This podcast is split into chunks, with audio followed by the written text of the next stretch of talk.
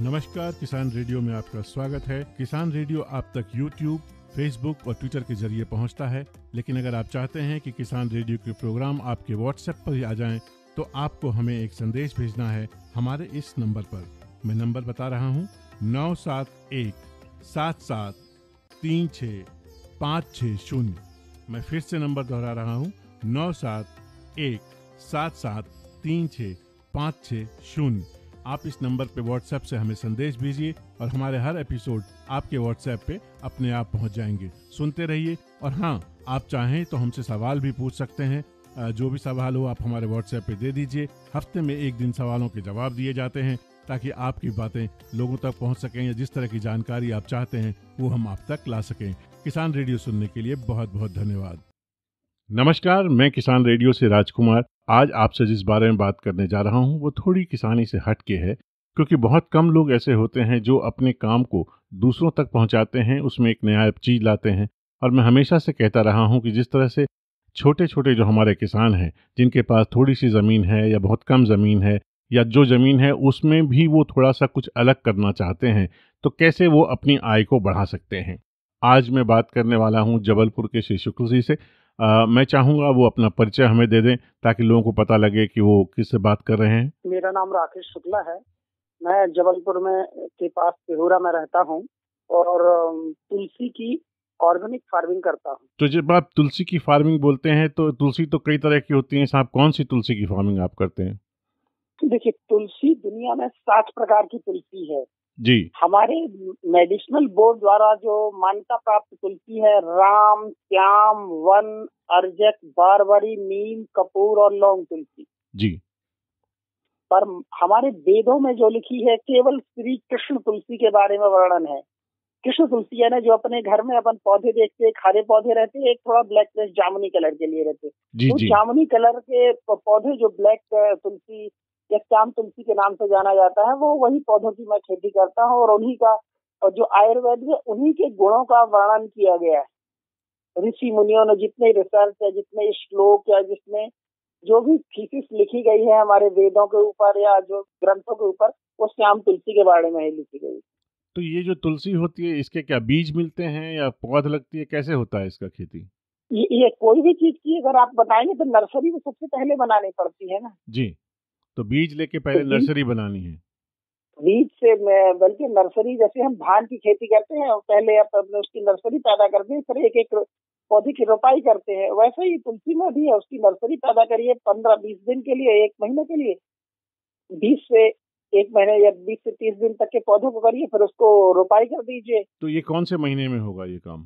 ये काम अगर सबसे बढ़िया रहता है जून लास्ट या जुलाई फ़र्स्ट वीक में ही। मतलब बारिश से पहले या बारिश के बाद? नहीं अगर आप खेत बनाना जानते हैं तो उस तरीके का खेत बना होना चाहिए। जैसे खेत बनाने के लिए जो विधि रहती है मिट्टी से खेत तैयार करने के लिए जो भी रहती है भुरभुरी मिट्टी रहती है तो उस प्रकार की मिट्टी बना के और लाइनिंग तीन फीट चार फीट दूरी तीन से साढ़े तीन से चार फीट की दूरी पर रख के और लाइन से लाइन की दूरी चार फीट होनी चाहिए और उसके पौधे से पौधे की दूरी डेढ़ फीट होनी चाहिए। जैसा मैंने राकेश जी आपको पूछा था ये सवाल कि हमारे यहाँ जो छोटे किसान होते हैं, उनके पास ज़मीन बहुत कम होती है, वो इसमें अपने खाने के लिए अनाज उगाते हैं या जो भी करते हैं। तो कुछ एडिशनल इनकम के लिए, जैसे आप हमें समझा रहे थे कि अगर साइड साइड पे ही एक क्यारी बना दी जाए या या कोई अपने घर के आसपास पाँच पाँच पाँच, दस पौधे लगा ले, ऐसे करके अगर पूरा गाँव दो सौ घर है, अगर दो सौ घर में से मतलब ढाई हज़ार, दस हज़ार पौधे लग जाते हैं तो हमारे पास कुछ उत्पादन तो आ ही जाएगा। ये संभव है? नहीं, बिल्कुल बिल्कुल जैसे अगर आप एक पौधों में एक लाइन में लगाना चाहते तो इसके एक एक बीजों को बड़ी बारीकी से रखें और कोई भी पौधे में बीज लगाने का नियम आपको मालूम होना चाहिए। किसान है तो शायद जानते होंगे कि जितना बीज मोटा हो जितना बीज मोटा होता है उतना ही उसके ऊपर आप मिट्टी डाल सकते हैं। और ये जो तुलसी का बीज इतना होता है कि पेपर के पेपर की परत के बराबर ही मिट्टी डली होनी चाहिए इसके ऊपर। जी बहुत हल्की या अगर इस, हाँ और इसको रेत में मिला के बीजों के साथ बुआई करनी चाहिए अगर आप बुआई करना चाहते हैं तो। तो ये पौधा कितने दिन में बड़ा हो जाता होगा? कितने दिन की फ़सल होती है? ये अगर पौधा बड़ा होने में लगभग लगभग अस्सी से नब्बे दिन तो लगते ही है। और इसमें और अगर बीज वगैरह चाहिए तो फिर वो ऋतु अनुसार वो टाइमिंग बढ़ता जाता है। और अगर इसमें भरपूर पत्ती मिलती है तो सत्तर से अस्सी दिन में मिल, और पहले भी मिलने लगती है। चालीस पचास दिन में पत्तियाँ मिलने लगती है, पर इसको प्रफुल्लित पौधा और एकदम घनत्व एक तो पौधा बनने के लिए नब्बे दिन लग जाते हैं। और इसमें लगभग लगभग एक घनक तो एक तो पौधे में मेरा मानना है सौ ग्राम के आसपास तुलसी के पत्ते निकलते हैं। एक पौधे से? एक पौधे से लगभग मेरा अंदाज है। जी तो एक बार में एक ही कटाई होती है या बार बार कटाई करते हैं इसमें? नहीं अगर जैसे आप आप एक दो लाइन या लगाएँगे तो इसमें कटाई का नहीं फिर तो आप उसको पौधे से पौधे की इतनी कम फ़सल है कि अपन उसको काफ़ी संरक्षित तरीके से और सुरक्षित तरीके से निकाल सकते हैं। पर जब आप उसकी बड़ी फ़ार्मिंग कर इसकी तो कटाई करनी पड़ती है। जब पौधा नब्बे दिन का हो जाता है, आप उसकी दूसरी फ़सल लेना चाहते तो तो ज़मीन से एक छह इंच छोड़ के इसकी पूरी फ़सल काट ली जाती है फिर उसके पत्तों को झरा लिया जाता है। लकड़ियों की माला बना ली जाती है। अगर चाहिए तो लकड़ियों की माला बनाई जा सकती है, पत्तियों को सुखा के उसका दूसरा इस्तेमाल किया जा सकता है, पाउडर बनाया जा सकता है। तो इसका बेसिकली जो यूज़ आता है जो जो किसान बेच सकता है वो इसकी सूखी पत्तियाँ हैं। तो इस पत्तियों को कैसे सुखाना पड़ता है? मतलब अगर एक बार पत्तियाँ निकाल ली आपने पौधे से। जैसे जैसे ऑर्डनरी चीज़ सुखाई जाती है जनरल चीज़ें सुखाई जाती है पत्ती को नोच लीजिए और एक सूती कपड़े पर रख दीजिए ऊपर से एक पतला सूती कपड़ा ढाक दीजिए तो उसमें जो धूल के कड़े हैं वो भी नहीं पड़ेंगे। जी। और वो कितने एक दो दिन में सूख जाएगा? हाँ एक दो दिन में तो ऑलरेडी सूख ही जाते हैं। और अगर छाया में सुखाए तो ज़्यादा बेटर रहता है। अच्छा तो उसके गुण उसके अंदर रह जाते होंगे। बिल्कुल भी छाया नहीं कोई भी चीज़ अगर पत्ते सुखाते हैं कोई भी पत्ते बेसिक चीज़ है ये कोई भी पत्ते सुखाते हैं अगर आप उसके इन्ग्रीडियंट्स उसके अंदर के तत्व को नहीं मारना चाहते और उसको बनाए रखना चाहते हैं तो छाया में ही सुखाए। तो अमूमन ये पत्ते किस भाव बिक जाते होंगे? ये तो जैसी मांग और डिमांड जैसी मार्केट में डिमांड रहती है अगर ज़्यादा लोग ने पैदा कर दिया है तो फिर तो पचास रुपए, पचपन रुपए, साठ रुपए तक बिक जाते हैं। और नहीं, अगर कम डिमांड जैसे कम माल आता है मार्केट में या जिससे ज़रूरत और आप ही आप ही के पास तुलसी के पत्ते तो फिर आप रेट जितना ले सकते हैं, जितनी उसकी कैपेसिटी है, अस्सी, नब्बे भी ले सकते हैं, अस्सी रुपए, नब्बे रुपए किलो भी ले सकते हैं। और अगर वही चीज़ अगर आप पैदा करने के बाद आप अगर मेरे पास ले जाएँगे तो मैं बोलूँगा तीस रुपए किलो लूँगा। और आपको अगर कॉन्टेक्ट करके आप इसकी फ़ार्मिंग करेंगे तो लोग आप आप अपने मर्ज़ी का रेट पहले तय कर लीजिए कि क्या भाव लेंगे आप।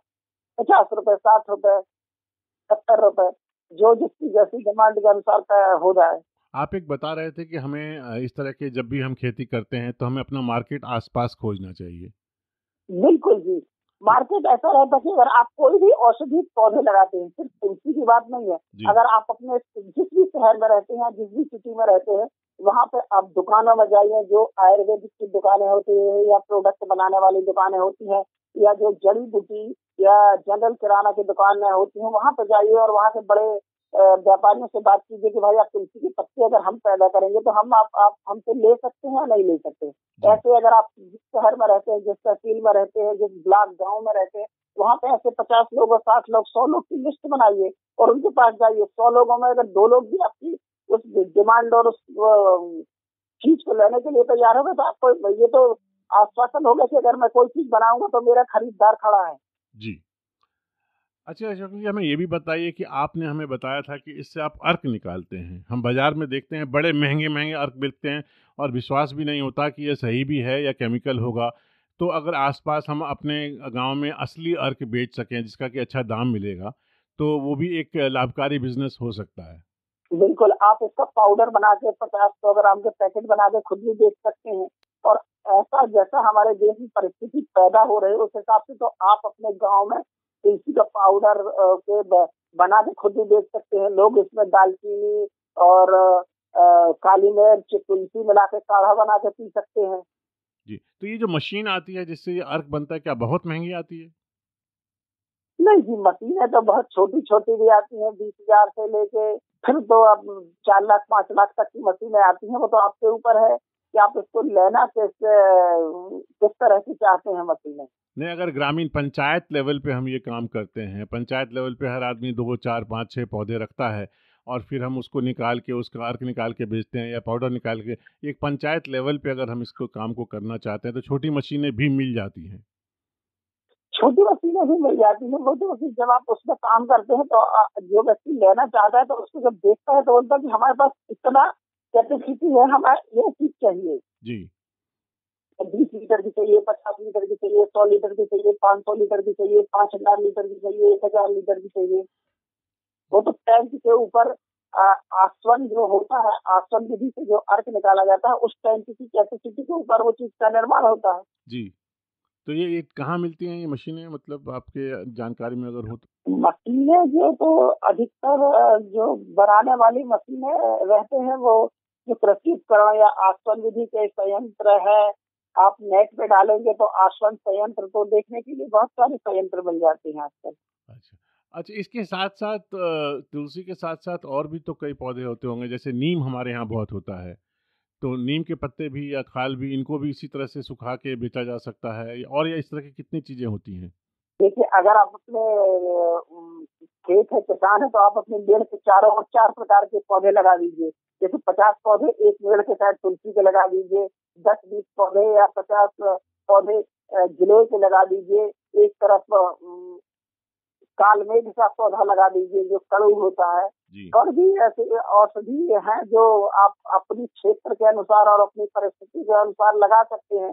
वो आपके विश्वविद्यालय रहते हैं आसपास जो कृषकों के वो वहाँ के एडवांसफेयर में कौन से पौधे सुटेबल होते हैं वो कृषकों को जानकारी देते रहते हैं। छोटे छोटे उद्योग इसको गृह उद्योग समझ के जो हमारी बहनें हैं जो जीविका प्रोग्राम में जुड़ी हुई हैं या जो छोटे छोटे ग्रुप बना के चलाती हैं वो इनसे फ़ायदा उठा सकते हैं। बिल्कुल बिल्कुल जैसे अगर कोई समूह है हेल्थ हेल्थ ग्रुप है अगर सब अपने खेतों में पचास पचास या सौ सौ पौधे सब अगर हेल्थ हेल्थ ग्रुप के मेंबर्स लोग लगाए तो वो अगर दस मेंबर्स है तो वो अगर सब जो चार चार सौ पौधे लगाए तो वो तो चार हज़ार पौधे लग गए। चार हज़ार पौधे की पत्तियों का कम से कम अगर आप पाउडर निकालने गए तो कम से कम दो तीन कुंटल पाउडर हो गया। जी और ये कामयाब मॉडल हो सकते हैं। बिल्कुल, एक ऐसे कामयाब मॉडल हो सकता है कि और ऐसे में पचास पचास सौ सौ ग्राम के पाउडर अगर सभी गाँव के लोगों को वितरित भी किया जाए या बनाया जाए और बेचा जाए तो अच्छा अवसर हो सकता है।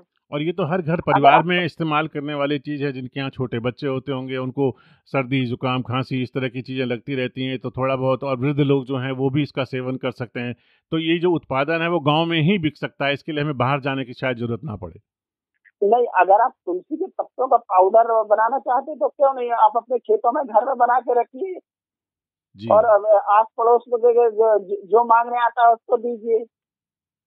तो ये एक तरह के गृह उद्योग की तरह हम लोग इसको चला सकते हैं। क्यों शुक्ला जी? बिल्कुल बिल्कुल कुटीर और सहयोग की भावना किसी को हम गिफ्ट कर सकते हैं। किसी के बच्चे का जन्म देने बोले लीजिए एक पैकेट तुलसी पाउडर पूरे परिवार को दीजिए। आप अपने स्वस्थ रखिए। कितने नए ख्याल हैं देखिए शुक्ला साहब के। और यही होता है जब आदमी गाँव की ज़मीन से जुड़ा होता है तो वो अपने पूरे गाँव के बारे में सोचता है, सबके बारे में सोचता है, साथ लेके चलने के बारे में सोचता है। छोटे छोटे आय के कई साधन हम लोग गाँव में अपने आप पैदा कर सकते हैं। अगर आपको इस बारे में और कुछ जानकारी जाननी हो तो आप श्री शुक्ल जी से बात कर सकते हैं, राकेश शुक्ला जी से। ये जबलपुर में है। आप अगर चाहें तो अपना टेलीफोन नंबर शेयर कर सकते हैं शुक्ला जी, ताकि हमारे जो श्रोता हैं, शायद आपको थोड़ा तंग तो ज़रूर करेंगे, लेकिन लोगों की मदद हो जाएगी। बिल्कुल मेरा फ़ोन नंबर है nine seven double five eight double seven two double one. संतानवे पचपन आठ सौ सतहत्तर दो सौ ग्यारह। आपसे बात करके बहुत मज़ा आया और बहुत अच्छी जानकारी मिली। आ, मैंने सुना है आप नीम की कंघी भी बनाते हैं और भी दवाएँ औषध बनाते हैं घर में ही रह के और आज काफ़ी सालों से इस पर लगे हुए हैं। तो हम चाहेंगे कि फिर एक बार आपसे जुड़ेंगे और भी जानकारी लेंगे। तब तक के लिए हमें आज्ञा दीजिएगा। किसान रेडियो से मैं राजकुमार झा आपका बहुत बहुत धन्यवाद धन्यवाद जी।